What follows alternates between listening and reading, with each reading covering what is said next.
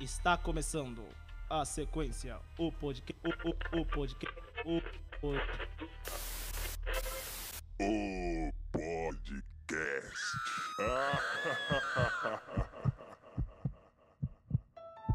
Bem-vindo ao quinto episódio de A Sequência, o podcast.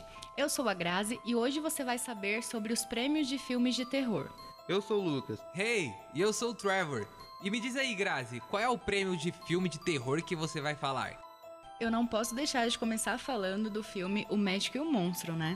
De 1932, escrito por Robert Lewis. O filme conta a história do Dr. Jekyll, um médico que faz experiências com a natureza humana e acredita que o lado bom e lado ruim de cada personalidade pode ser alterado quimicamente. Esse filme teve indicação do Oscar de melhor ator, o Frederick March, e indicação por roteiro adaptado e indicação por fotografia. Sem esquecer que ele foi o primeiro filme de terror a levar um Oscar para casa. Olha a importância desse filme. Muito incrível. Depois desse filme ícone, eu vou falar um pouco do filme Corra de 2017. A história brevemente é o seguinte: um rapaz chamado Chris é um jovem negro que está prestes a conhecer a família da sua namorada Rose. A família de Rose é excessivamente amorosa e ele acha que isso é só pelo fato de lidar que ele é um rapaz negro. Mas com o passar do tempo, Chris percebe que a família da namorada esconde segredos muito perturbadores. Não é à toa que ele teve indicação ao Oscar do melhor roteiro original, não é mesmo? Ah, esse é um dos meus filmes prediletos. E o diretor, Jordan Peele, é fantástico também.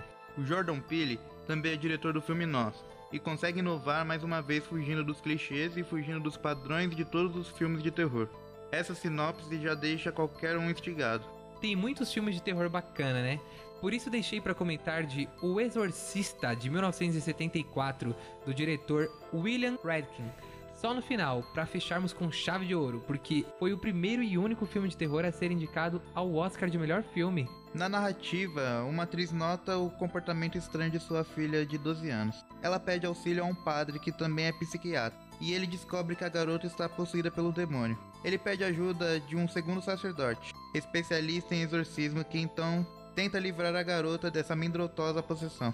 Sim, eu não consegui assistir esse filme completo, porque confesso que sou meio medrosa, meninos. Vocês sabiam que oito pessoas da produção morreram de forma não inexplicada durante as filmagens desse filme? Ô, louco. Não é à toa que esse filme é, é top, ganhou o Globo de Ouro. Outra curiosidade é que o quarto da gravação teve que ser constantemente refrigerado para que pudesse captar com exatidão a respiração gélida dos atores. Isso é muito interessante, por isso as cenas são tão reais. Fiquei sabendo também que a atriz Mercedes McCambridge, para fazer a voz do demônio, comeu ovos crus e tomou muito álcool, e fumou diversos cigarros, acredita? William Friedkin foi muito minimalista em todos os detalhes, por isso ficou tão perfeito. Galerinha, nosso tempo tá acabando. No próximo episódio, você vai ouvir uma entrevista de profissionais que já produziram telefilme e, melhor ainda, de suspense. E você não vai ficar de fora do próximo episódio que está indescritível, né? Obrigada pela companhia, beijos e até breve. Com certeza. Continue ligado aqui com a gente.